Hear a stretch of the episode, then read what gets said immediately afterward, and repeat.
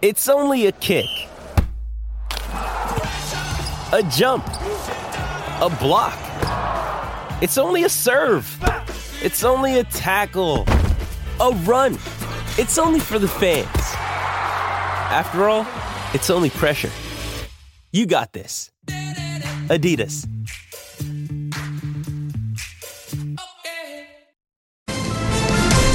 You're watching Global BC. This is Global News Hour at 6. Good evening and thanks for joining us. We begin with breaking news involving the Vancouver Canucks. The team surprisingly parting ways with President Trevor Linden. Now, details are just coming in. The split reportedly amicable. Squire Barnes joins us with more on this uh, bit of a bombshell, Squire, but maybe there were some signs. Well, there were little rumors and rumblings that Trevor and management and ownership, I should say, weren't, you know, the best of pals. But uh, it wasn't like there were, you know, stories of arguments or total disagreements. Um, but the interesting thing is, I go back to the draft, this mm-hmm. year's draft. Now, at the draft, you make your first pick, and everybody comes up on stage the owner, the manager, the president of the team, and the scouts. Trevor Linden didn't stand on the stage when they drafted Quinn Hughes, which I don't know if that was a sign of things to come, but now it may yeah. have been a sign of yeah. things to come. Unusual at the time, but didn't, you know, didn't seem to have that kind of weight behind it. There was an interesting series of tweets today from Francesco Aquilini. We picked one of them out that seems to be the one that tells us the most about why mm-hmm. this decision was made. Yeah, most of the tweets were fairly benign, but this one you can kind of read between the lines when it says a rebuild is a long, slow, gradual process. Everybody needs to be united behind the same vision and pulling in the same direction. When I read that, I think to myself, hmm, Francesco doesn't think he and Trevor were pulling in the same direction. Right. Mm-hmm. Because the weird thing about this, if this was Trevor Linden's idea, that I'm going to walk away from the Vancouver Canucks. I've had it. I'm going back to running you know, the gym. Why would you do it now? Why mm-hmm. wouldn't you have done it at the end of the season? Why would you wait till almost the end of July? I'm just guessing because no one's really said anything, but this smacks of someone being pushed over the edge rather than walking out himself. For a guy who came in as the savior of the franchise in many ways, for him to be going out with nothing more than a release and not the full on press conference. Thank you, Trevor. Exactly. I mean, they said it in the press release, but true, but but, but not in the way you normally would. Yeah. For a guy like Trevor. And Linden. the thing is, you know, someone asked me about Trevor's legacy. Well, his legacy, you see him right now as a player in, in uh, Game Seven against the Rangers. That is solid. That will never change. Right. But as the president of the Canucks, four years, made the playoffs once. I think a big mistake hiring William Desjardins, and now they're in a rebuild mode it wasn't a great time for Trevor Linden, but um, it'll be interesting to see when the stories start to come up what really happened, why this went down. Yeah, he hasn't said much uh, other than releasing a brief statement uh, saying he loves this city and this province and will always have a special relationship with team and Canucks fans. He's going to step back from the sto- uh, spotlight for a while and enjoy the summer with his family. Yeah, and mentioned bi- other business endeavors were mentioned too. He is a busy businessman, mm-hmm. but we'll lots more to talk about on that topic, I'm sure, in the coming days. Yes, we'll have more on sports as well. Okay, good. Thanks, Thank you, Squire. Now, the controversy over that illegal hostel known as Oasis House, but neighbors describe it as a nightmare. Online, it appears to be legitimate, but the problem is it's located in a townhouse complex, and for two years now, the owner has been blatantly ignoring the law. John Hua reports. A listing on Google Maps and its very own website. The Oasis House even boasts accommodations with mountain views. It's a constant back and forth of suitcases up and down the pathway. The problem this hostel is also a regular townhouse unit in this North Vancouver strata. Neighbors say they've been trying for two years to put an end to the constant guest traffic and noise. We've got strangers, we've got audible noise that has actually woken up my daughter um, in the middle of the night. Um, we've had to call the cops lots. That's not the only cost. The Strata even had to raise everyone's fees to take the owner Emily Yu to the Civil Resolution Tribunal, a case which the council won. Now it might have to do it again to legally enforce that ruling and the $10,000 in fines. We don't know what to do except to, you know, go ahead and spend even more money to try to get the courts to enforce on her. And when they do, we're not sure what the outcome of that will be. And it doesn't seem like the owner will have any problems with vacancies. Considering this unit, which is no more than 1,700 square feet, offers a six bed mixed dormitory, another four bed mixed dormitory, on top of that, a two bed budget suite, and another three bed comfort suite. That's 15 beds total. It, it's terrifying. Those people are stacked on top of each other. When Global News tried to speak with Yu, she wasn't home. But the new tenant of her basement suite answered the door instead. Have you seen guests come in recently, or well, there's been a few here come and go, and there's family here on the last weekend for the day or whatever the night. While the number of short-term occupants and the use of the basement are bylaw issues, Yu, who we eventually reached by phone, doesn't see it that way. I don't see anything wrong with that. A hostel have 15 beds. It's nothing wrong with that. Adding to neighbors' frustrations who say what's the point of having rules if anyone can run a hostel right next door. John Hua, Global News. An arrest warrant has been issued for a Coquitlam man accused in a disturbing assault on a SkyTrain platform that was captured on camera. 27 year old Chris Matthew Lamowski was supposed to make a court appearance in New Westminster today but he was a no show. Transit police releasing video of that assault back in April. It shows a woman bumping into a man as she rushes to get on the train. Investigators say the pair then exchanged words before surveillance cameras captured the man throwing coffee on her and shoving her to the ground. A Qualicum Beach man is facing dozens of charges related to multiple threatening, harassing, and indecent phone and video calls. They happened between November 2017 and April 2018. RCMP say the suspect targeted women throughout the province. However, the majority of incidents occurred in the lower mainland. 33 year old Joel Perry was arrested in May, and last week, 70 charges, including harassing, indecent phone calls, criminal harassment, uttering threats, and extortion were approved. Perry's next court appearance is scheduled for tomorrow. A deadly ammonia leak in Fernie last fall was caused by a decision to continue using a faulty ice chilling system. That finding in a new report out today examining the tragedy. Ted Chernecki explains how an apparent lack of understanding about the hazard resulted in the deaths of three men. Construction on a new refrigeration system at the Fernie Memorial Arena is finally underway, and this time it'll be built outside, even though they'll be using the much safer Freon gas and not ammonia. Today's technical report shows that there had been calls to replace the aging system here all the way back to 2010. It's about time it got done, because the actual problem started a long time ago and never got done. The ammonia leak started six months before the deadly incident. Ammonia was detected within the curling brine system during routine maintenance and testing in the spring and summer of 2017. But because the unit wasn't needed over the summer, it was decided to simply monitor the leaking tube. Then, on October 16th, knowing there was still a leak, the refrigeration unit was turned back on. When they started up the system, uh, you know, they believed that if in fact there was a, a failure of the system, worst case scenario would be that the ice would melt and they would lose the curling season. At 3:53 the next morning, the ammonia alarms sounded. The workers who eventually died were escorted into the building with ventilation masks to turn off the curling unit and start the ventilation fans. When they returned 5 hours later without respirators, while the air had cleared, pressure in that curling rink unit was growing and a red coupler broke, spewing brine and ammonia into the mechanical room. The coupling separation suddenly depressurized the brine system and cause the ammonia in the brine and piping to rapidly release into the mechanical room. Wayne Hornquist, Lloyd Smith, both of Fernie, and ammonia specialist Jason Podloski of Turner Valley, Alberta, all died. Today's report shows on August 30th, a City of Fernie operator was warning a contractor that the brine line is really corroded and leaking. And other documents show Fernie had budgeted more than $200,000 to replace the 31 year old refrigeration system, but that money was no longer in the 2018 capital budget. Ted Chernecki, Global News. The SPCA needs your help to find a teacup poodle stolen from the Vancouver shelter.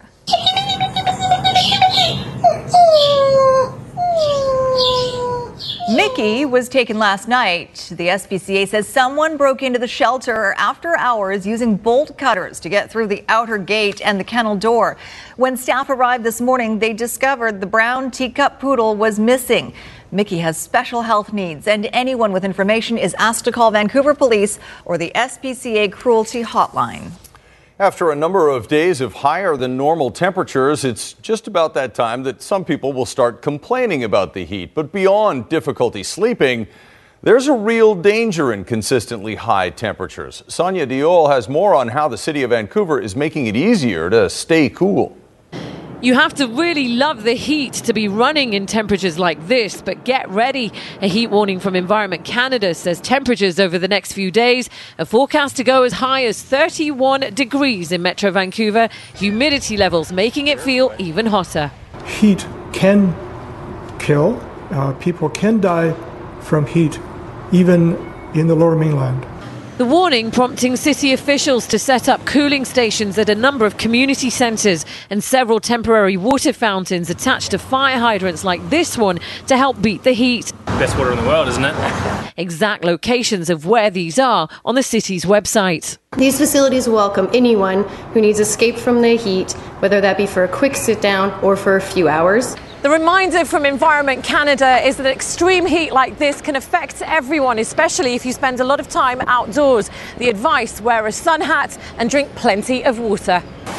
But certain groups right now are greater concern. The city providing the homeless in the downtown east side with water and sunscreen, and also at risk of heat stroke, the elderly. I bought the air condition last year when it was hot. Stand in front of a fan or whatever, you know what I mean? Like, it's, it's it's not that bad. I have fans, and then I have these cloths that I bought from the PNE that you soak, and they get really cold, and I lay that on me, and it's wonderful.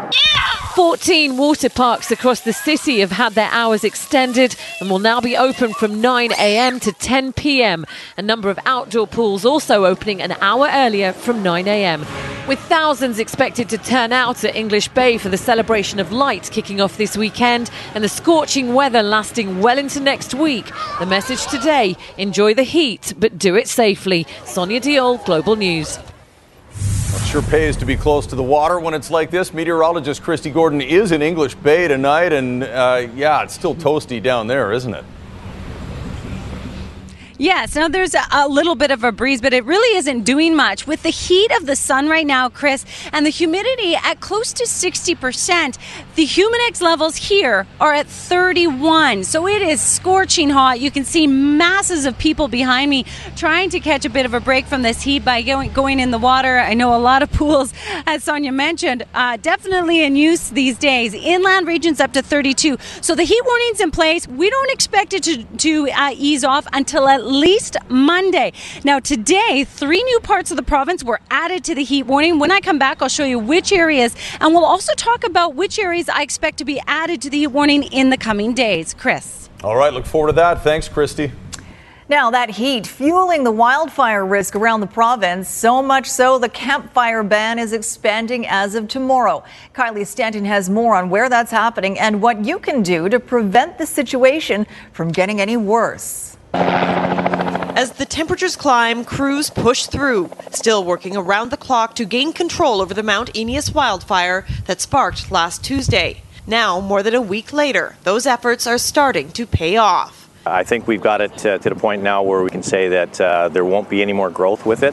It's gone very well over the last couple of days for us. And with no major storms in the forecast, crews want to keep it that way. If we haven't got the lightning starts, any new starts that we get are going to be man caused.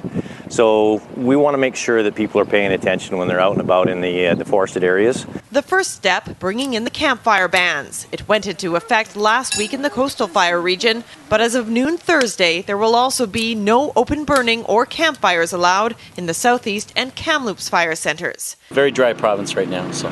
Campers here are making the most of the time they have left. We're grateful we got a few days, so. It's a good thing given the, the circumstances. And the forests are very dry, and the protection of the forest, we're all for it. In fact, it's so dry, even the Kelowna firefighters here didn't feel it was safe to demonstrate just how quickly human caused fires can spread. But they have done it before under more controlled circumstances. And right now, they say everyone could use a reminder. You'll see that it, it takes off very quickly. This video, produced by the fire department, shows a blaze at work, moving through tall grasses before burning up dried out cedar and juniper.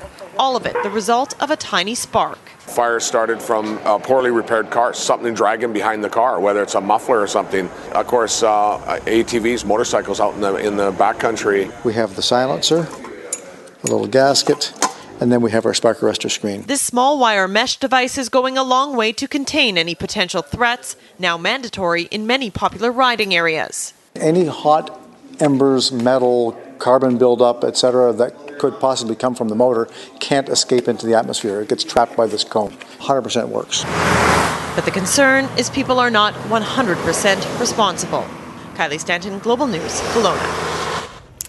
And here's a quick snapshot of the wildfire season so far. Crews have responded to 810 wildfires to date. The average this time of year is 762. More than 56,000 hectares have burned so far this season. The average just over 107,000. And on this date last year, almost 378,000 hectares had been scorched. But first, more evidence tonight of just how emotional and volatile the debate is over the Kinder Morgan pipeline. A pro pipeline activist is going public with video he says shows him being harassed by anti pipeline protesters. Aaron McArthur joins us from downtown Vancouver, where another anti pipeline event is underway. Aaron? Yeah, Sophie, the people behind Camp Cloud uh, up by the Kinder Morgan terminal in Burnaby were here at the AFN convention. They held a bit of a press conference today. We asked them about this alleged altercation Monday night. I don't know how I didn't treat you like a human being. You, came out here to for, speak. You didn't ask to take pictures. We're not in a museum. Monday night at what has been dubbed Camp Cloud. A pro pipeline advocate coming face to face with the campers. Nobody knew who I was up there. I didn't go out there with a big suits and boots t shirt saying, hey, look at me, I'm here to cause trouble. In the midst of me taking the photos, I guess I took a photo and somebody saw me doing it and didn't like that. You shut your lips No, right now ma'am. and I listen. can- we are all We are not here going to be to- told by white trash what to do anymore. The altercation started quickly and escalated quicker still. You don't. You don't have any right. Of course I do. Let me see your Indian status card. Maybe I would have been wise to step away as I had that man yelling in my face saying, take off. Take off. But then he also said, if you don't have an Indian status card, you have no rights here. And I thought, well, sorry, sir, you're wrong. We're not here to agitate you. Sir, don't touch me. No, you don't need to do that. Yeah, I do. No, that's not necessary. Well, Oh I'm my going to be back. Hey, you! Don't touch touch me. No, you get her. Don't touch me. Andrew Mann is affiliated with a pro pipeline group called Suits and Boots. They were attempting to stage a photo op this week involving a bulldozer near the camp, showing their support of Kinder Morgan. It was not supposed to be seen as a threat to the camp, but the recon mission Monday night was viewed as just that. Those folks that came here made us feel unsafe. How? They were taking pictures of sleeping people, they were taking pictures of a sacred fire, they were taking pictures of license plates of vehicles. We have no idea who they were, they didn't announce who they were. Are people safe if they come visit Camp Cloud? Yes. Should people feel safe? They should feel safe and welcome. If you ha- come with good intention to protect water and defend the whales and the eagles and our trees and raise awareness. Man wants to know if Camp Cloud is so aggressive, why the Burnaby RCMP or the city of Burnaby haven't issued a warning to the public to stay away. The people at Camp Cloud say they are receiving death threats from the general public and from specific groups, say they need to remain vigilant. Chris, Sophie? A lot of emotion over this one. Thank you, Aaron. For sure, the divide in BC over Kinder Morgan, one of the issues that appears to be hurting the Horgan government, at least according to recent polls. Keith Baldrey is live in Victoria right now with more on Horgan's slipping approval ratings, and uh, yeah, some of it's tied to feelings about the pipeline, Keith. Certainly seems to be Chris, although I don't think he's in any danger territory quite yet. But the bloom is off the rose for the NDP government a little more than a year into its mandate. Uh, some of the numbers, uh, sort of a mixed bag for the NDP to take away. First of all, take a look at John Horgan's approval rating. Still pretty good, 47%, but that's down six points, and his disapproval rating is up a significant nine points to 40%. Now, Insights West also polled which issues are they handling best, which one's worst. Uh, top three uh, handling environment, education, and healthcare, all gar- getting more than 40% uh, voting uh, uh, result in terms of doing a good job. In terms of doing the worst job on issues, well, it's got housing affordability at 54%, energy and pipelines close behind. Again, people thinking the NDP is not handling themselves well on that issue, and poverty reduction still uh, an elusive uh, goal for any government to make a real dent in those troubling numbers. That's the third issue at uh, 43%. So again, a mixed bag here for the NDP. I got to think uh, one year into a mandate and in a tight uh, uh, seat breakdown in the House. probably feeling pretty good at the numbers here because we've certainly seen BC governments in trouble with the electorate before in far greater ways. So I think John Horgan is going into this summer on a bit of a high, not as high as it was six months ago, but nevertheless pretty good numbers because he's outdoing his chief rival. The BC Liberals are still mired in a distant second place in terms of voting intentions. Chris? All right. Thanks very much, Keith. Three days after the shooting rampage in Toronto that killed two, new information about the shooter. A police source now tells Global News that Faisal Hussain shot himself during a confrontation with police. And as we learn the identity of the youngest victim of the tragedy, questions remain as to the motive that set Hussain on his deadly path. Eric Sorensen reports. Condolences at Markham City Hall today for Juliana Kozis, the 10 year old girl identified last night as the second victim of Sunday's shooting rampage in Toronto. Just a lovely little girl and just radi- radiated a lot of beautiful energy. More information today on the killer, Faisal Hussain. Police dismissing claims of a connection to ISIS.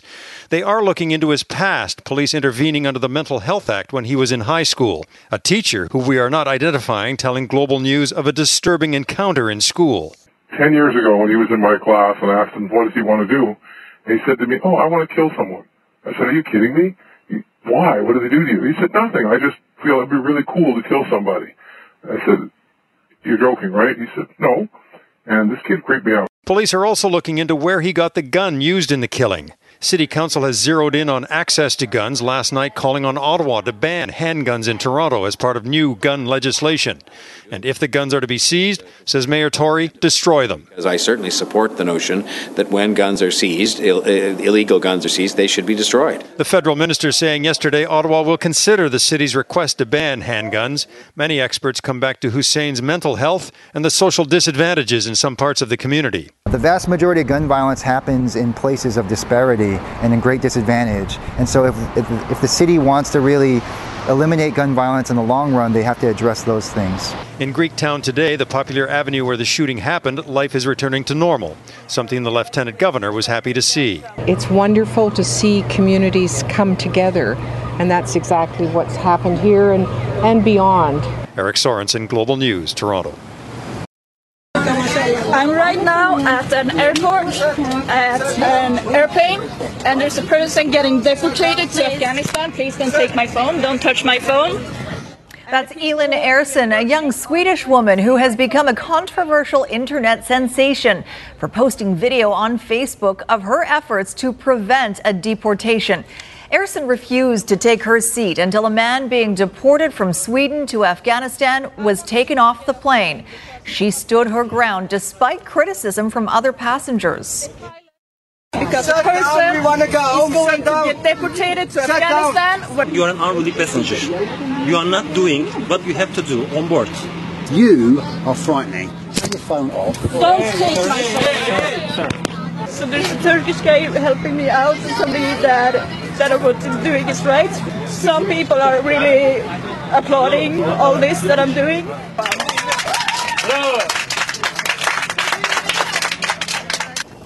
In the end, both Ersson and the man were taken off the plane, but her victory could be short lived. Swedish authorities say the man will be deported at a later date, and Ersson could face fines and possible jail time for disobeying a pilot's orders.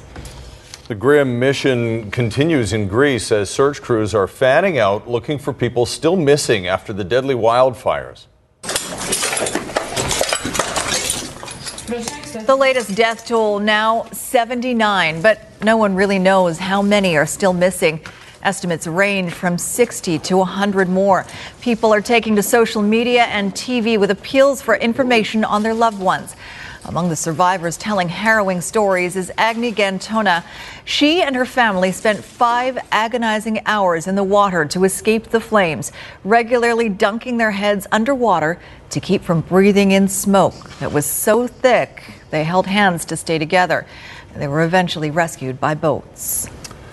Donald Trump not speaking to reporters today after the release of bombshell audio recordings. In them, the president and his former attorney talk about a payment to a former Playboy model, a woman who says she had an affair with Trump. But the president did not hesitate to sound off on Twitter. Outside and inside, shouts drawing smirks in the Oval Office, with reporters pushing the president to talk about that tape between him and his former attorney. Did Michael Cohen betray you? Thank you very much. No response repeatedly. But on Twitter, President Trump more talkative, asking what kind of a lawyer would tape a client. So sad. It's new fallout from a recently revealed recording in which the president and Michael Cohen appear to casually reference a hush money payment two months before the election to keep a Playboy model quiet about an alleged affair, one the president denies. We'll have to pay you. So no, no, no, no, no, no. I got no, no, no. The president seems to know what Cohen's talking about. Those claims by model Karen McDougal of a relationship. And now it's that exchange raising questions about whether the president broke any laws. This deal wasn't consummated, so is there any criminal activity there? No, it's about truth. So why is this tape significant? The president could face a legal liability if he was trying to influence the election by covering up the story. The president's attorney, Rudy Giuliani, insists President Trump was not trying to cover his tracks. But former U.S. Attorney Chuck Rosenberg says prosecutors would need more context to figure out if the president violated campaign finance laws. It makes no difference whether the hush money was actually paid out or not. If two people agree to do something that the law forbids, if they conspire, and then either one of them takes a step in that direction, that's a crime. Whether or not a payment was made actually won't matter for conspiracy law. Caught on video, a brazen robbery at a California Lululemon store. Three women casually walk into the Fresno store on Sunday afternoon and begin shoveling clothing into bags, all while shoppers and staffers watch. They take merchandise worth an estimated $17,000 US before walking out just as calmly. Fresno police say more than a dozen other Lululemon stores have been hit by shoplifters recently and they're asking for the public's help in identifying the suspects. In Health Matters tonight, some new hope in the battle against one of the most deadly and most cruel diseases as we age. While there's still nothing that can reverse Alzheimer's, a new drug is showing promise in at least slowing its progression. Today, a rare success for Alzheimer's research. A new drug could slow down the progression of the deadly disease, which currently has no effective treatments. It's hope in terms of that we continue to uh, look for potential treatments. The data is intriguing. Drug maker Biogen reported today at a major Alzheimer's conference that after 18 months of treatment, patients who received the highest dose saw a 30% reduction in memory and daily function decline versus those given a placebo. The drug removes buildup called amyloid plaques from the brain, thought to be responsible for Alzheimer's. While similar drugs have failed, the key difference here the new drug was given to patients at the earliest stages of the disease who had these plaques. If we intervene early, we can slow the shrinkage of the brain, we can reduce or slow amyloid accumulation. And it's important to detect this as early as possible. Absolutely. While researchers will continue to study this drug, they've asked the FDA to fast track approval. The news today giving hope to those like 41 year old Greg Donovan, who lost both his father and grandparents to the disease. It's such a, a critical societal need, and there's so much human suffering involved with Alzheimer's. Uh, I hope that research continues. You're watching Global News Hour at 6. A 64 year old man celebrates a record breaking swim, but it's how he did it that will have you gasping for air.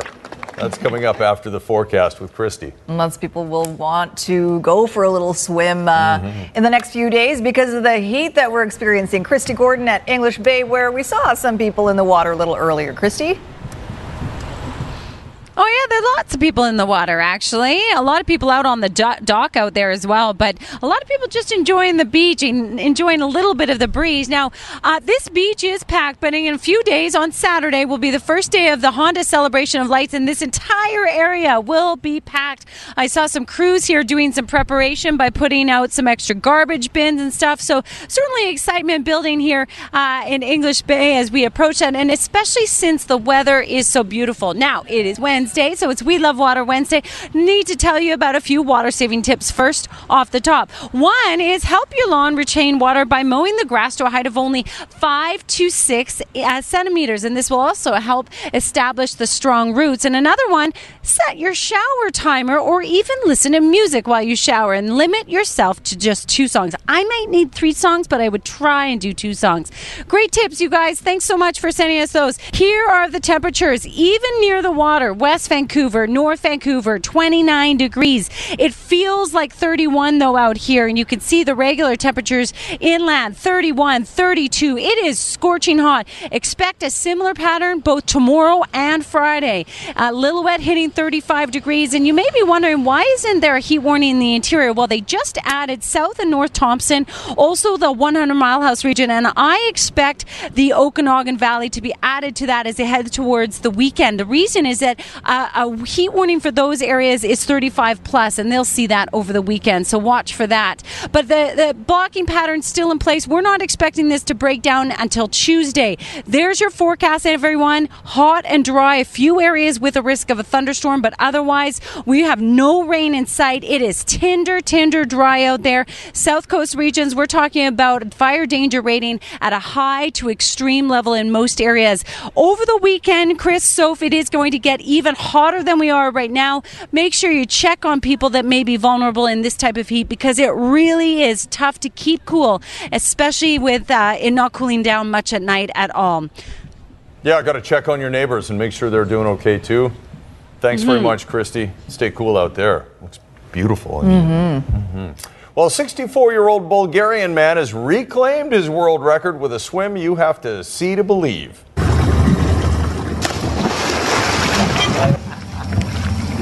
Why, though? Why? Yanni Petkov swam for more than two miles in a Macedonian lake with his hands and feet bound. And as you can see, fully wrapped in a sack. It took him about three hours. He swam face up and feet first. Not the most efficient method. He previously held the record with a 1.2 mile swim, but lost it in 2013 to a man from India. The Guinness people were on hand to verify his longer swim. He looks like a giant Oscar Mayer wiener out there. There cannot be many people going for that record. It's got to be him and the Indian guy. It sounds just like it. That's go it. back and forth and back, and forth. All right. We are. Big news. Well, and it happened late in the day, and it was uh, it was a little unexpected. This was not something that was on anybody's radar. It wasn't. There weren't rumblings. There weren't drums banging. You know, we didn't really know this was going to happen, but it has happened. But there was this odd moment. Very odd moment in this year's NHL draft. When the Canucks picked Quinn Hughes first overall, all the Canucks management was on stage for pictures, except for Trevor Linden. That was a bit strange. And now you wonder if that was a sign of things to come, because as of today, Trevor Linden is out as the Canucks president. Why is he out? Well, no one's really saying yet. It was an amicable split, that's all we know. But the guess is he and ownership were not seen eye to eye. Linden was on the job as the Canucks boss for four years. Now, he was brought in by the Aquilinis in 2014, and really it was a brilliant choice as far as PR is concerned because they had just fired Mike Gillis. Hiring Trevor Linden immediately blew away the black cloud that had formed over the Canucks. Most everyone was glad Trevor was taking over Vancouver's team. Of course, you have one of the club's favorite legends taking over. So everyone was happy about that. He fired John Tortorella, who was still the coach when he took over. He hired Jim Benning, hired Willie Desjardins, made the playoffs in his first season, but that was it. Then he fired Desjardins after three years and brought in Travis Green. When he became the boss, he didn't go for a rebuild right away. He chose to bring in young players slowly while getting veterans to help the Canucks stay as a playoff contender. That was a mistake, but that might have been something ownership wanted more than Trevor Linden did. When Jim Benning was given a new contract this past season, the word was he was now reporting directly to ownership rather than going through Trevor. Perhaps another clue that Linden's days were numbered. The mystery is why now? If this was Trevor Linden's idea, why not leave at the end of the regular season rather than in late July? On the surface, it looks like he might have been pushed rather than walking out himself, but we don't know that for sure yet. But we'll eventually find out. Okay, here's something we do know for sure.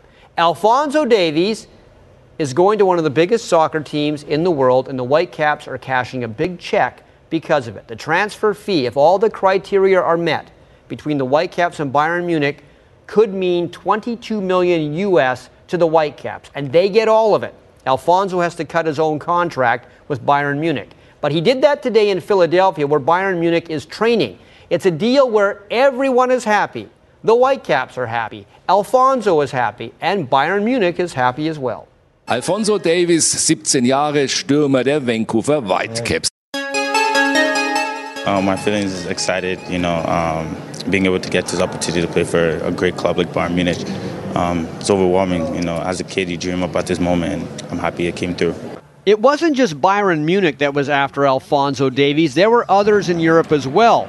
But Bayern's offer was too good to pass up. We've been in discussions um, with them for a few weeks. And ultimately, we were really excited because we felt like Bayern Munich was a fantastic fit for our organization and the player. I, I think he's a, a very rare uh, individual because he's got he's got the whole package. He's got the, the mental makeup and he's got the uh, the, um, the ability that combined. As I said earlier, I think the ceiling is, is endless. Alfonso Davies will play the rest of this season with the Whitecaps. He won't join Munich until January. But what will the Caps do with their newfound windfall, the 22 million US? Our plan is to wholeheartedly invest the money in the sporting side of our club, which is the um, the youth development uh, program we have, the, the grassroots programming, and the senior team. Our objective from the before we joined MLS was to be a club that develops players, and um, I think we'll we'll be looking to double down on that now. Well, the racing career of Triple Crown winner Justify is over. An ankle injury has forced his owners to take him off the track and send him to the breeding shed early, where the big money will be made.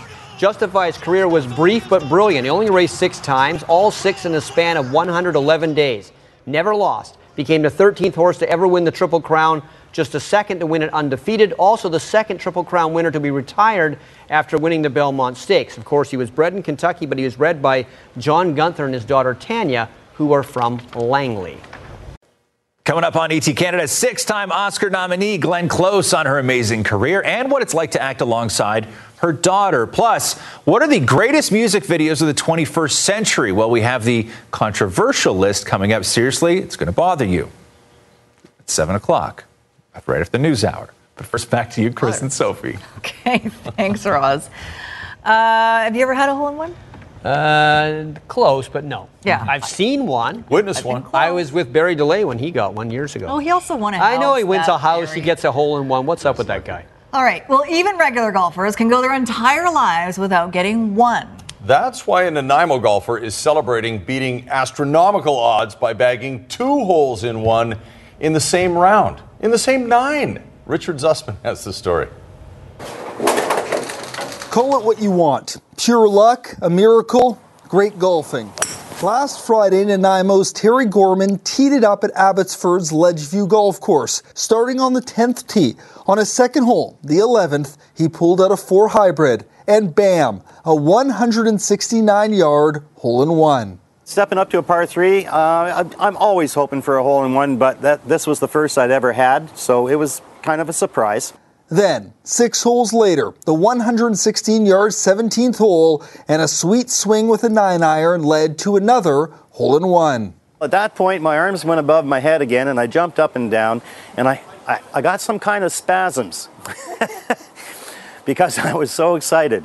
As a casual golfer, when you tee it up on a par three, the odds of making a hole in one are 12,500 to 1. To do it twice in the same round, the odds balloon to 67 million to 1. I've always been a lucky guy.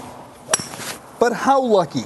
Let's take a look at how rare Gorman's feat is. The odds of becoming a saint are 20 million to 1.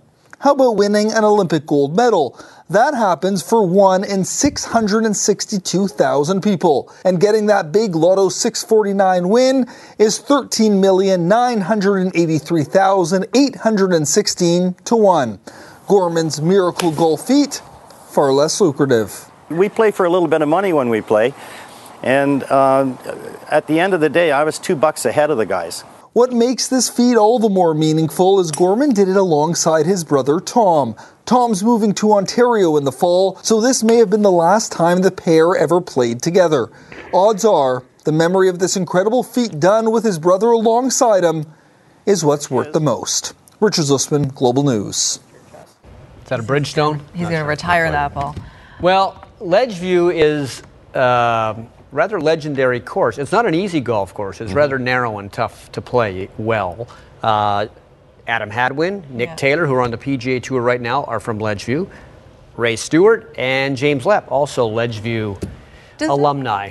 He has to buy two rounds in the clubhouse. See, he didn't mention that. You're- If you get a hole in one, like uh, in Japan, people get hole in one insurance because they could go broke if they actually get one of these things. Buying, Yeah. buying drinks for everybody. Yeah. Uh, okay, nice cool beer might be going down well on a beach somewhere, even if it is illegal. I'm sure somebody snuck one in down there at English Bay. I, I had to do the caveat there. Wrap it up for us on the weather front there, Kristi. All right, Chris. Well, uh, temperatures are still scorching hot, even though the sun is just starting to, to go down on the horizon. It's going to be hot right until midnight, probably 22 degrees. Overnight, dropping down to 17, so not much relief. Heat warning in effect, and I'll throw it back to you. Enjoy your evening. Maybe have a cold beer when you get home, Chris. Oh yeah, I might I might enjoy that. Certainly kicking off the sheets later tonight, right? Turning Thanks on the fan. That's right. Thanks for watching, everybody. Have a good night.